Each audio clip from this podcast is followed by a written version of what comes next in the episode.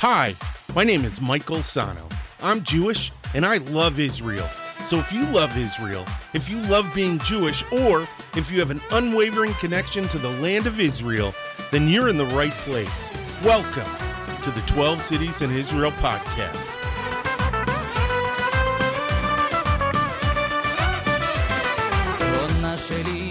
Shalom, shalom, shalom. Hey, what's going on? What's going on? What's going on? My name's Michael Sano, and welcome to the 12 Cities in Israel podcast, the only positive podcast about the people, the food, the culture, and the history of the state of Israel.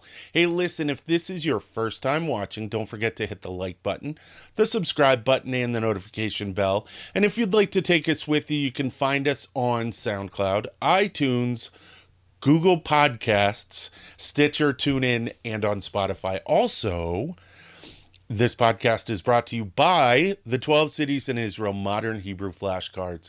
If you want to learn or if you just want to brush up, head on over to Amazon where you can find our flashcards for Kindle. If you have Kindle Unlimited, they're free. Otherwise, they're $9.99 a set, and we have three different sets, and I'll go over them all at the end of the program. All right. Hey, what's going on? Welcome back. Hey, listen, we are in the middle of the 12 Cities in Israel series, where I'm telling you guys about all of the cities that make up the 12 cities in Israel. Right now, we're finishing up and going into the halfway point with Tveria. Now, if you watch the first one, you'll notice that I had it written as Tiberius up there, but I have it as Tveria now. Well, Tiberius is the historical name for, you know, the city in antiquity, and Tveria is the Hebrew name that it goes by now. So we're going to go into that, and let me tell you a little bit about it. Tveria is located in the Galilee on the western shore of the Kinneret. That's the Sea of Galilee. For those of you who don't know, it's called the Kinneret in Israel and in Hebrew. Tveria is the capital of the region and the spiritual and academic home to Rabbinic Judaism, the Rabbinic Judaism that we know today. Its importance to the Jewish heart was recognized by the early Zionist pioneers when they established some of Israel's first kibbutzim at the turn of the century in this area. And after the establishment of the state, newcomers flocked to the city, and over time, its population has more than quadrupled. Now, about 6 miles north of Tveria sits Kibbutz Ginosar, the former home of one of Israel's great statesmen, Yigal Alon, and the kibbutz has a museum devoted to Alon's life and to the history of the Galilee region. Also close by and to the south is the Gania Aleph, and that's a kibbutz that was the birthplace of Moshe Dayan, the father of the IDF, who was Israel's chief of the general staff, Minister of Agriculture, and responsible for the Israel's water carrier. And I'll tell you a little bit about that later. Minister of Defense and Minister of Foreign Affairs. The water carrier is what gets water from the Kinneret, the Galilee, to everyone in Israel. It's the main drinking source. And Moshe Dayan is responsible for that. So, all right, so what happened? Hold on. So I have to have a sip of coffee real quick. Peter and J-Hats, this sip is for you. So I went over the history, and normally with these, hold on, one more sip. Normally with these episodes, what happens is I give you the history up until the Independence War in 1948. So in my research, I realized that I had missed something, but I had missed it it's almost, I hate to sound conspiratorial, and that's why I'm stuttering a little bit.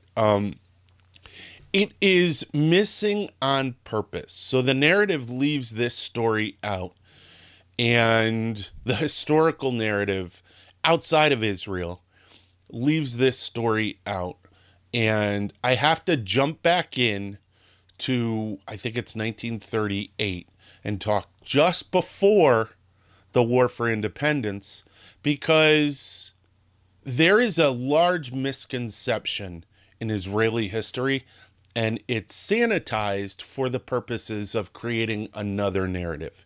And I'm not getting on either side. I'm just bringing you the information I came across in my research.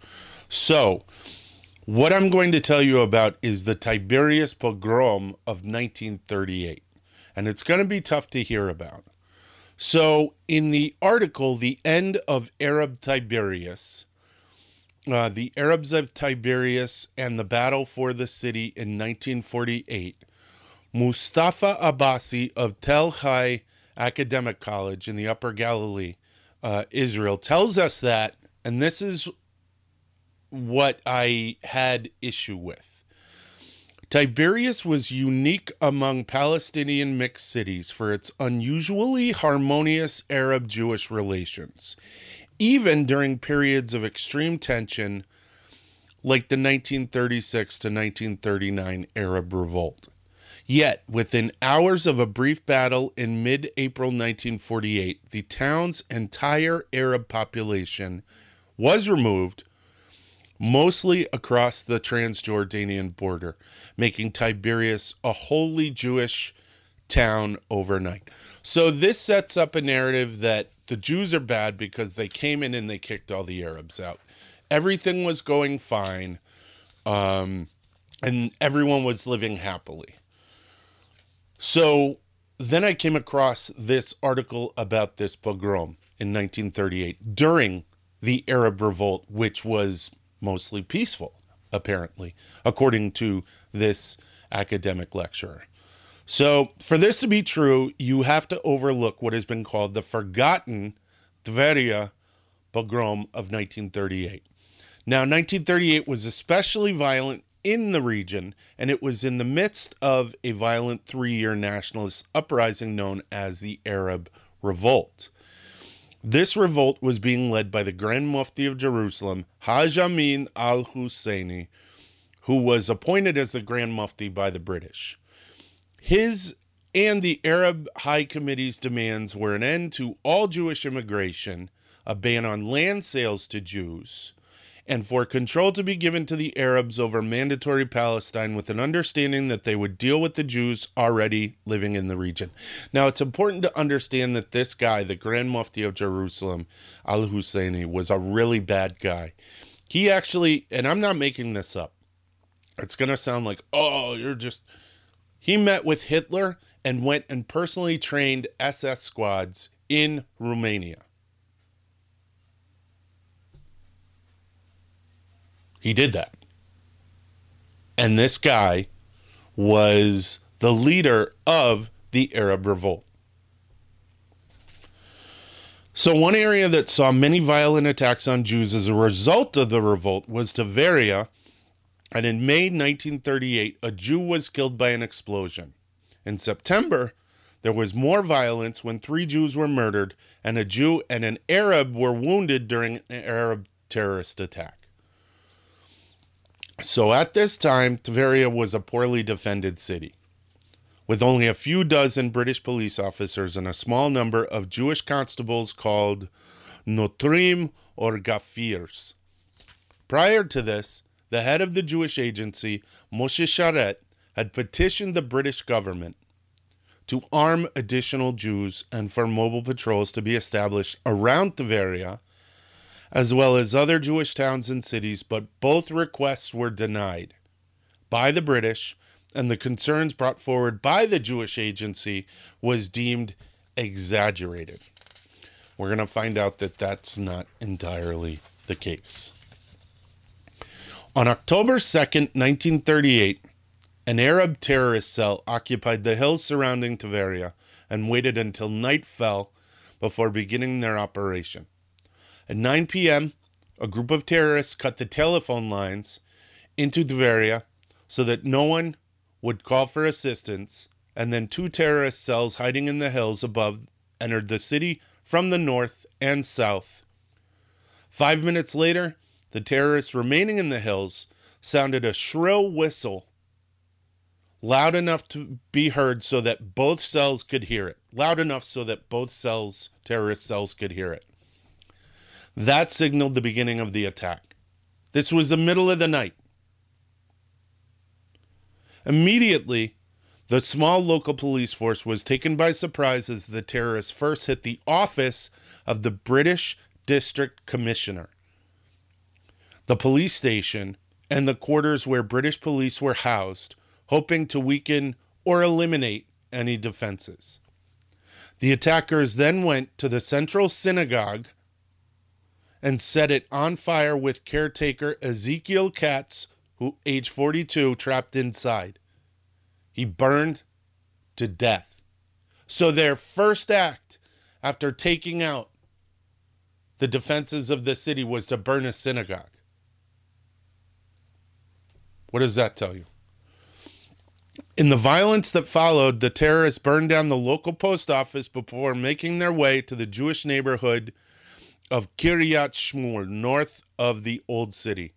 Armed with bombs, rifles, daggers, and torches, they systematically organized and savagely executed Joshua ben Aryeh, his wife Shoshana, and their son Arye, and their son Moshe, who was only 18 months old at the time. They also murdered three children visiting the Ben Aryeh family, Chaim, who was age 12, Rivka, who was age 10, and Ezra, who was age 8. The terrorists stabbed and burned to death all of the people and then set fire to the home. They stabbed children and then burned them.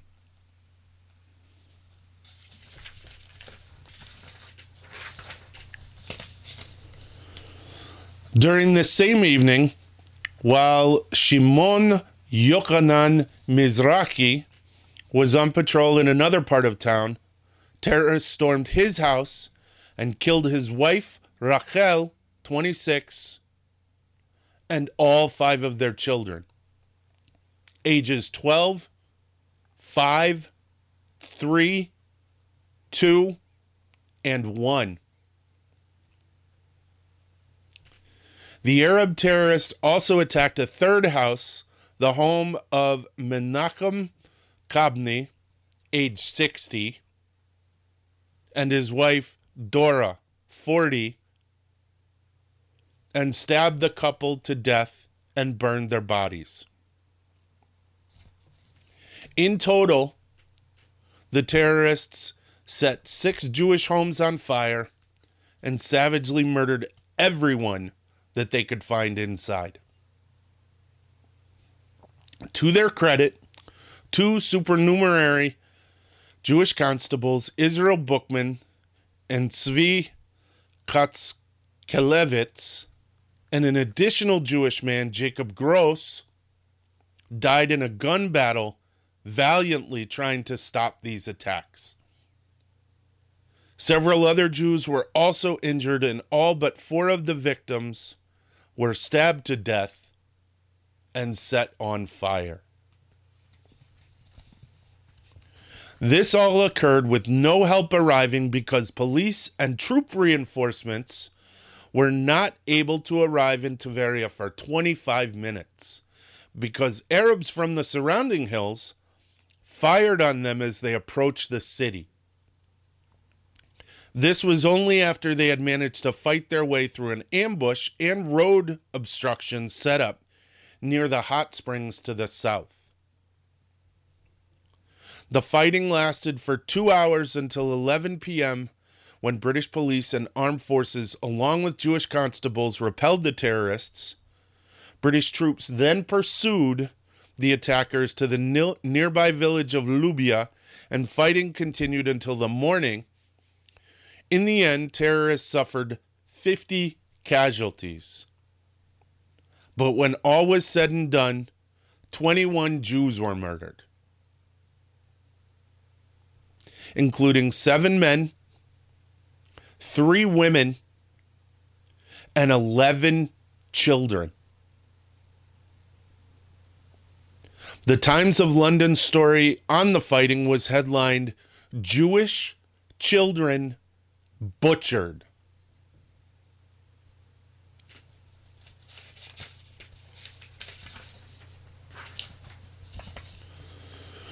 Incredibly, the massacre could have been much worse had not a brigade of Jewish constables formed from a nearby village called Mitzpah encountered a terrorist cell who had happened to be on their way to attack the city. The Jewish constables engaged them in a firefight and managed to kill 6 of the terrorists and seize their weapons and ammunition. I am so sick of the way history is scrubbed and ignored in order to chase a narrative. The one thing about this podcast and the history that I give you is I try to be as objective as possible, and I try to give you all the information from all the sides. But that this is scrubbed from pretty much everything is despicable.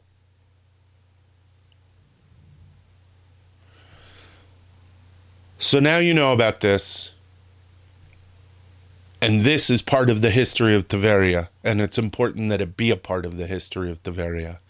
I am going to move on, and I am going to move into the War for Independence in 1948, but I do not want people to get a misunderstanding after reading things like what that lecturer said about everything was hunky-dory, everything was fine.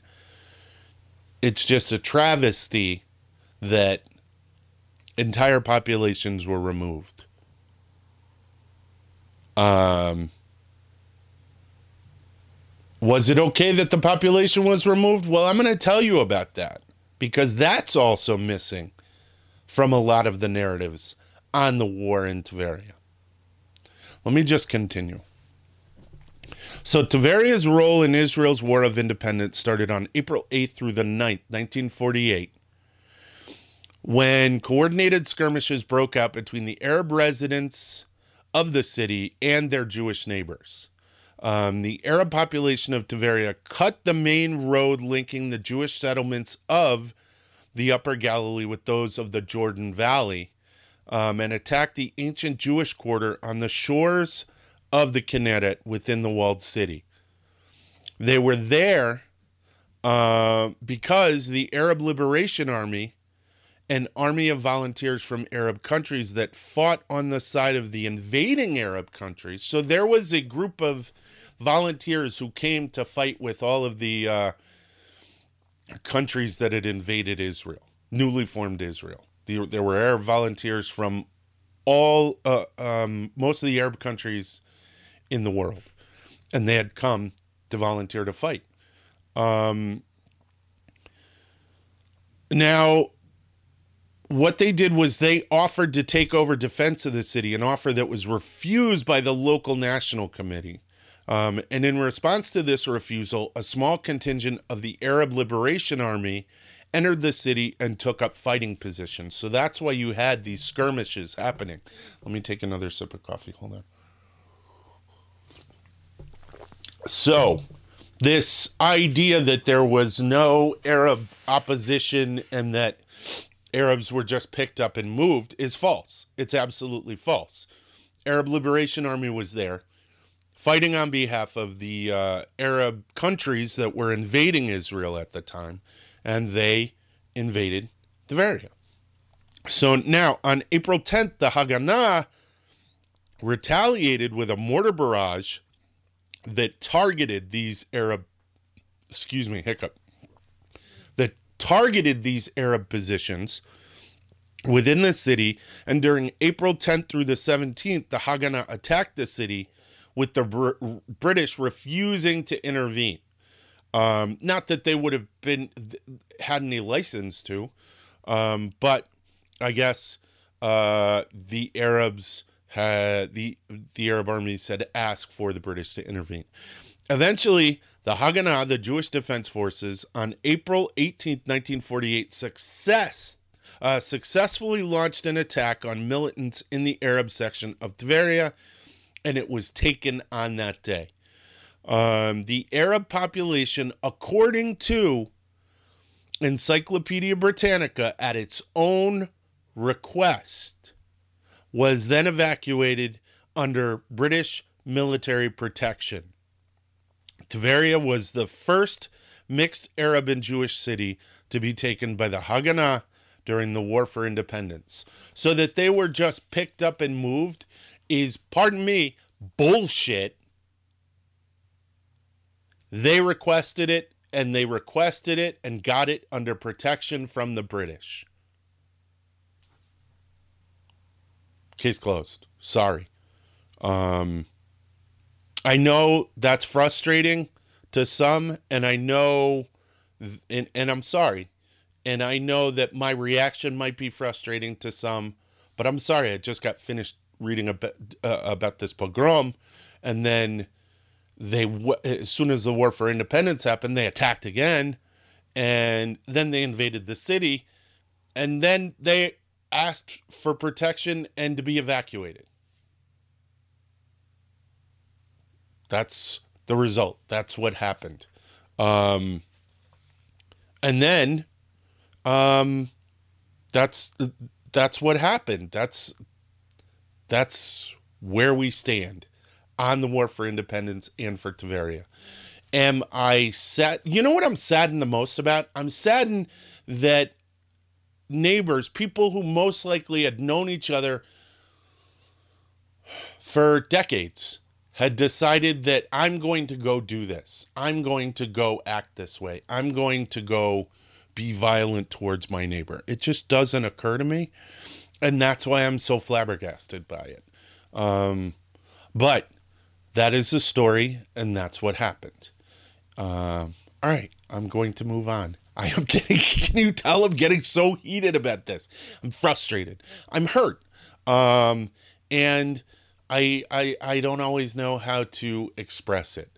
But I appreciate the fact that if you're still sitting there and listening to me, that you've heard all this. All right, so since 1948, Tveria has seen a major influx of new Jewish immigrants to the city, with many Sephardi and Mizrahi Jews settling there following the Jewish exodus from Arab countries in the late 1940s and the early 1950s. Over time, government housing was built to accommodate much of this new population, simultaneously adding to the diversity of the Jewish population and giving it a workforce for creating the new state. This population has continued to grow from the original number of approximately 6,000 residents living in Tveria in 1948. There was a jump to 23,800 residents in 1972, another jump to 39,400 in 2000, and a total of almost 44,800 are living in the city today in 2021.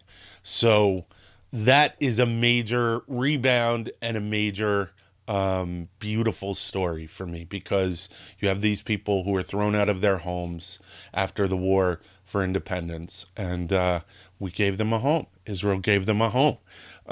With its wealth of scenery and resources, the city of Tveria early on embraced its identity as a tourist destination and became a major place for Israelis to spend their weekends and vacations, as well as a Galilean center for Jewish and Christian pilgrims, drawing Jews to its old synagogues during religious holidays and Christians to the numerous churches in the region.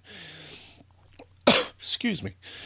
Tveria still maintains a small port on the shores of the Kinneret for both fishing, but since the 1990s, the importance of this port for fishing has gradually decreased. This is in part due to the decline of the Kinneret's water level due to both droughts and an increased pumping of fresh water from the lake. Remember I told you about the water carrier? It is expected that the Kinneret will regain its original level almost 20 feet higher than it is today when Israel's desalinization facilities reach full operational capacity. Now, that information sounded like it was older. So if you know that I know that the water level has risen significantly. So if you know any more about that, hit me in the comments, okay? Plans are underway to expand the city with a new neighborhood, Kiryat Sans. And this neighborhood will be built on a slope on the western side of the Kinneret and caters almost exclusively to Haredi Jews. Go figure. Pretty cool. All right. So now I'm going to tell you about all of the cool things that you can see and do in Tveria. I hope this the segue is not disrespectful, but I do want to tell you about how it gives to the idea that Israel moves on from these things and from this pain and from this hurt and grows from it and brings positivity into the world because of it. So let's move on to the things you can do in Tveria. So we're going to start with sport. And originally, Hapoel Tveria represented the city in football's top division for several seasons in the 1960s and 1980s, but eventually dropped into the regional leagues and eventually folded altogether due to financial difficulties. Now, following Hapoel's decline and subsequent demise, a new club from Tveria was established, which currently participates in Liga Aleph, the third tier of the Israeli football league system. Their new stadium, Tveria Municipal Stadium, or Hatstadion Haironi Shel Tveria, is under construction and will replace the old stadium located downtown. Once it is completed, the new stadium will include 7,554 seats, and it is located at the southern entrance to the city near the junction of Boria Hospital as a part of a sports complex. It also includes a multi-purpose 2,500-seat sports hall, a training field, and a swimming pool. But as of late 2020, the project has been frozen due to lack of funds. So let's get out there and get them the support we need. It only needs help with their sports complex. The Tveria Marathon is an annual road race held along the Kinneret and has had in recent years approximately 1,000 competitors. That's a lot for Tveria, you know what I mean? Its course follows an out-and-back format around the southern tip of the sea and runs concurrently with a 10K race along an abbreviated version of the same route. And in 2020, the 10K race was moved to the afternoon before the marathon at approximately 200... No, this can't be right. It is the low... because it's below sea level... And where it is below sea level, these numbers are wrong. It is the lowest course in the world. So I'm going to have to get the depth below sea level. But sorry, giving crap information here. But that is sport in Tveria. So we also have the Tveria Hot Springs. And I got a lot of this information from a really great site. I'll put a link for it. And some of the texts I used. And so if it sounds a little like I'm trying to get you to go on a vacation, one, I am, when you can. And two, it's from a travel site, which had some really great, concise, and condensed information. So soak in Tveria's mineral thermal baths. You can opt to relax in the indoor bath during the winter, then come out to play during better weather. Both the indoor and outdoor mineral baths have pool jets to help you loosen those knots even more. I could totally use that right now. If you want to do some laps, check out the semi-Olympic freshwater pool, which is open every summer. Other facilities on site include saunas, a spa, a fitness club, and 2 dining options. I love fitness. I live for fitness. So this is like just a perfect place for me. We're going to move into the Crusader Castle of Tiberias. So not long ago, archaeologists discovered the remains of a Crusader fortress that dates back to the 12th century. Located in the Jewish quarter of the city, the now called Crusader Castle of Tiberias, say that 12 times fast, is believed to be where Prince Eshiva, the wife of the Galilee's leader Raymond III, and a bunch of Crusader knights were staying before Saladin and his forces made the march to capture the Crusader Kingdom of Jerusalem. Fortunately, they were allowed to leave for Tripoli unscathed, and not much of the fortress remains. You can view its ruins in the old city. My son loves that stuff, so I'm going to have to drag him to Tveria to check out those Crusader ruins. Now, we have a couple of churches. Let me take a sip. We have a couple of churches, and they are the Church of the Multiplication of Loaves and Fishes, the Church of the Primacy of St. Peter, and the Mount of Beatitudes. Now, the Church of the Multiplication of Loaves and Fishes is built over the site where tradition states Jesus stood during his miracle of feeding the 5,000.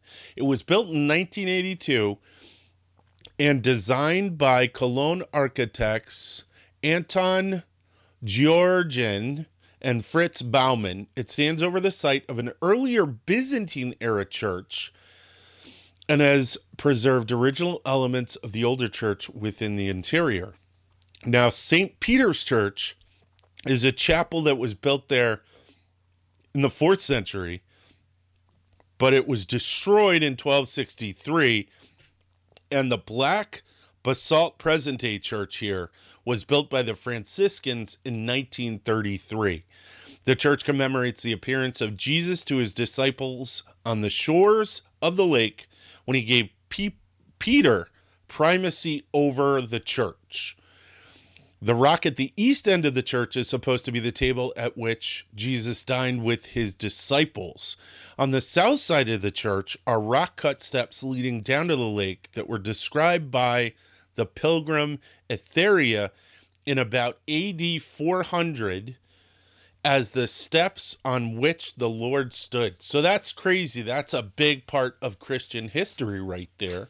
And you can see it. You can go walk there. You can touch it. The Mount of Beatitudes is a major point of interest for all Christian visitors. Tradition states that it was here that Jesus delivered his famous Sermon on the Mount. The Roman Catholic Church here, built in the 1930s, holds Mass hourly between 8 a.m. and 3 p.m. for the pilgrims who travel to the site. The immaculately kept gardens are a wonderfully tranquil spot to take in views over the Kinneret, while inside the church itself is a lovely stained glass window depicting the Beatitudes. So these are the churches for Christian pilgrims to go check out, and you should go check them out. It's beautiful. Even if you're not Christian, you should appreciate the architecture and the work and the care and the love that went into it. So moving on, we have Hamat Tveria National Park, and Hamat Tveria National Park has one of the finest and best preserved samples of ancient mosaics depicting Israel's, are you ready for this, oldest synagogues. But that's not all there is to see there. You can also soak at the hot springs, check out the Antiques Display Hall, and visit Severus's, did I say that right? Severus's synagogue, which has been around since 230 CE. What? Whoa! Oh, gotta go. So next is Arbel National Park. This is actually cool. Mount Arbel, located in Israel's lower Galilee region, stands sharply and prominently over the Kinneret, and it is designated as Mount Arbel National Park and Nature Reserve. The mountain has beautiful observations, hiking trails, archaeology, and biblical history, and is the only place approved for base jumping in Israel. What? Yes, you heard it here. So go do it. Also, Arbel houses an ancient synagogue, the ruins of which can be seen today. And interestingly, what? This is the only synagogue in the world in which the ark does not face Yerushalayim. It doesn't face Jerusalem. What? That is crazy. Where does it face? I'm gonna have to look into that and find out more and bring it to you. All right, so moving on, we have Kfar Nahum, Capernaum National Park. There's so much to see in Tveria. So Capernaum, or modern-day Kfar Nahum, is an ancient city on the northwestern shore of the Kinneret. It was Jesus' second home, and during this period of his life, it was a garrison town, an administrative center, and a customs station. Jesus chose his disciples, Peter, Andrew, and Matthew from Capernaum, and performed many of the miracles ascribed to him at this place. The long dispute over Kfar Nahum's identification with Capernaum was settled by excavations that began in 1905 by Heinrich Kohl and Karl Watzinger and were completed by the Franciscans. Among the remains discovered during the excavations was a rectangular synagogue dating from the 2nd to the 3rd century CE, also an older synagogue dating from the time of the Second Temple may be buried beneath its foundations. Whoa. History is alive in the Galilee. So you have to go. You have to see it. Now, I'm going to tell you about something I spoke about in the history, and that's the Swiss Forest. Take a break from the city streets and enjoy the breeze as you walk through the woods of the Swiss Forest. Its highest point is up at Pariah Heights, steeply sloping down to the Kinneret. The reason why it's called the Swiss Forest is that the said country made a contribution to Keren Kerneth La Israel, the JNF, KKL JNF, which is Planetary for Israel, which then proceeded to plant the mountainside with trees. Today you can walk among giants like cypresses, acacias, and a number of indigenous woodland species, such as Persian turpentine and carob. There are 3 observation points along the trail where you can rest and take pictures, as well as a bicycle path, if you want the added challenge. For those who want to completely experience the forest, camping is allowed at certain sites. So go to the Swiss Forest, spend the night, and wake up looking at the Kinneret. It'd be awesome. All right, now moving on into Tveria proper, we have the Amdur Fine Gallery, and this is the first gallery of its kind in Tveria. Amdur Fine Gallery is a space devoted to contemporary works by some of Israel's both established and emerging artists. Several areas of the gallery exhibit creations of house artists, their art spanning different disciplines such as painting and sculpting. There is, for those of you who want to get your shop on, there is Big Tveria. Check out the local retail offerings at Big Tveria, where you can also see international brands such as H&M and more, restock on essentials, refresh your wardrobe, or simply go window shopping. The choice is all yours. Like any big mall, Big Tveria is a one-stop shop, so you can also check out all the restaurants and services that they have. So you know that I will be going to the mall. I have to go to the mall. Always need something. Do you have a charger? No? Let's go to the mall. All right, next, let's go to the Kinneret with Aqua Kef, and only opened in 2016. Recently opened in 2016, Aqua Kef is the first floating water park in Israel, right on the Kinneret. There's a dedicated park for small children, and the main aqua park is open to kids age 6 and up. This latter part of Aqua Kef is divided into 3 sections. Start easy at the family level, move on to the challenge level, and once you have confidence, and if you want to compete with your friends or other groups, you can move on to the Olympic area. For those who don't want to go to a water park, you can go to Gal Beach, or you want to go to one, but not like that. You can go to Gal Beach Water Park, and you have an option to stay at the nearby Gal Beach Hotel. Here you can extend your holiday by the Kinneret and make the most of the pleasant Mediterranean weather. Take your pick among the 7 water slides or just lie back at the poolside. There are kid-friendly facilities and just enough features to keep kids of all ages entertained. So it's a, I guess this is more of a true water park, like the kind with the flume ride and all that stuff, and you get on the slides and all that stuff. So, you know, I will have to take my son there because... Oh, I'll have to take my wife there because we'll just have to do it. If you don't want to go on any water slides or to any water parks, you can just go to Tchelet Beach. It is also known as Light Blue Beach. Tchelet Beach is definitely Tveria's prettiest and cleanest beach. It's great for kids, family recreation, and simple picnics with views of the Kinneret. Feel free to park your rental car free of charge and rest easy if you're bringing the children. The lifeguards will definitely make sure they're safe. So facilities on site include showers and toilets. There's a restaurant as well where you can order an array of snacks, drinks, and more. Be aware, it's usually open from May to October, so check beforehand if you plan to visit. Next, if you don't want to go and you just want to see the Kinneret, you can go to the Yigal Alon Promenade, and you can... Well, if you don't fancy spending a ton on your travel budget, just to admire the Kinneret, you can take a stroll along Yigal Alon Promenade, where you can spend your money on cafes, restaurants, where you don't have to spend your money on cafes and restaurants. I wrote this really messed up. Here you can find a nice spot and watch the sunset or see the promenade come alive at night.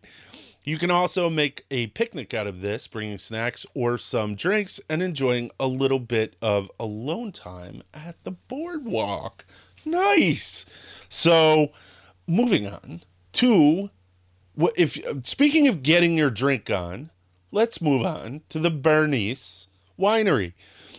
And thanks to the Mediterranean climate the region enjoys, Tveria produces quite a batch of delicious wines. You can find some of the best at Bernice Winery, a local boutique winery located not far from the Kinneret. Each year, the company produces around 4,000 bottles of wine made from grapes grown in the area. They're aged in oak barrels. These grapes are transformed into award-winning Cabernet Sauvignon, which serves as the establishment's base wine. So it's what they're known for. You can sample Berenice's offerings, including their fruity wines and Chardonnay, at the house-turned-winery. So, I'm just going to be totally honest. The fruity wines, that's where I'm at. Yes, I'm 6'3", but yeah, I love the fruity wines. So, anyways. So, now we get to 2 things that are really important for me in Tveria. And one of them is the tomb of Maimonides, or the tomb of Rambam. Maimonides, also known as Rambam, is widely regarded as one of the most important Jewish philosophers ever to grace this earth, and it is so true. He died in Egypt in 1204 and was interred in Tveria. Since then, the tomb of Maimonides has become a pilgrimage site of utmost importance. It was recently renovated with a roof added to keep visitors and pilgrims under the shade and protected from the sun. The Rambam. The Rambam. People quote the Rambam to this day. And you can go to the tomb where he's buried. That's phenomenal. Next is the tomb of Rabbi Meir. An important religious leader, Rabbi Meir, is entombed in this complex, known as the Mishnah, or Master of Miracles, during his lifetime. He lived in the 2nd century. Rabbi Meir is considered one of the greatest Tamraim. Did I say that right? Tanaim. I apologize. He is known as one of the greatest Tanaim, or rabbinic sages, of the 4th generation, if not the greatest in this complex. So here you can also find a lively market selling souvenirs, amulets, and other tokens to remember your visit. Come on. You always got to cash in, right? But that is Tveria. It's so diverse. It's so random. There's so much to it. There's so much to see. And like I said, we take this pain, we take this suffering, and from it, we try to build something beautiful. And I apologize for my emotion in the beginning, but please just know that that emotion comes from my heart, and that it is my soundest and most dedicated wish that the joy that I get and feel at the end of this can be brought from all of that pain. All right, that's it. Hey, listen, if you like this video, hit the like button, the subscribe button, and the notification bell. As I said in the beginning, if you want to take us with you, you can find us on SoundCloud, iTunes, Google Podcasts, Stitcher, TuneIn, and on Spotify. I got it down. I'm so psyched. For those of you listening, you know I've been podcasts, Google Play, all that. So you know what I'm talking about. And also, as I said, this episode is brought to you by the 12 Cities in Israel Modern Hebrew Flashcards. They are available on Kindle, on Amazon for Kindle. Well, they are on your Kindle.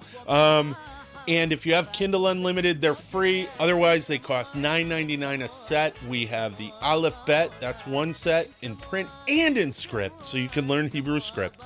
We have, what do we have? We have numbers in Hebrew. You can learn all the numbers. Trust me, if you learn numbers, Hebrew will come quicker to you. You will learn Hebrew quicker if you can spit off numbers, because we use numbers in our daily lives. Next, we just recently released Body and Clothing, which has body, clothing, and colors.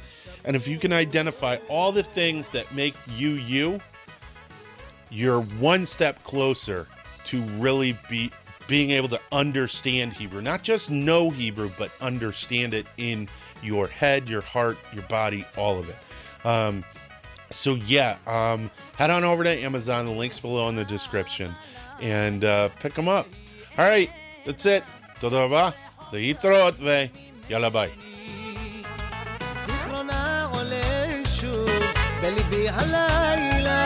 איך אותה רציתי כל חיי ידי בידה ולאור ירח עוד יאיר לי כוכב היא תבוא אליי ליבה פורח כל ימי אותה אוהב רק זאת ביקשתי בידה אחזתי היא כמו חלום שלא נגמר רצות שאלתי שליבי נתתי הושעתי לפרח הנשאר רצות שאלתי שליבי נתתי הושעתי לפרח הנשאר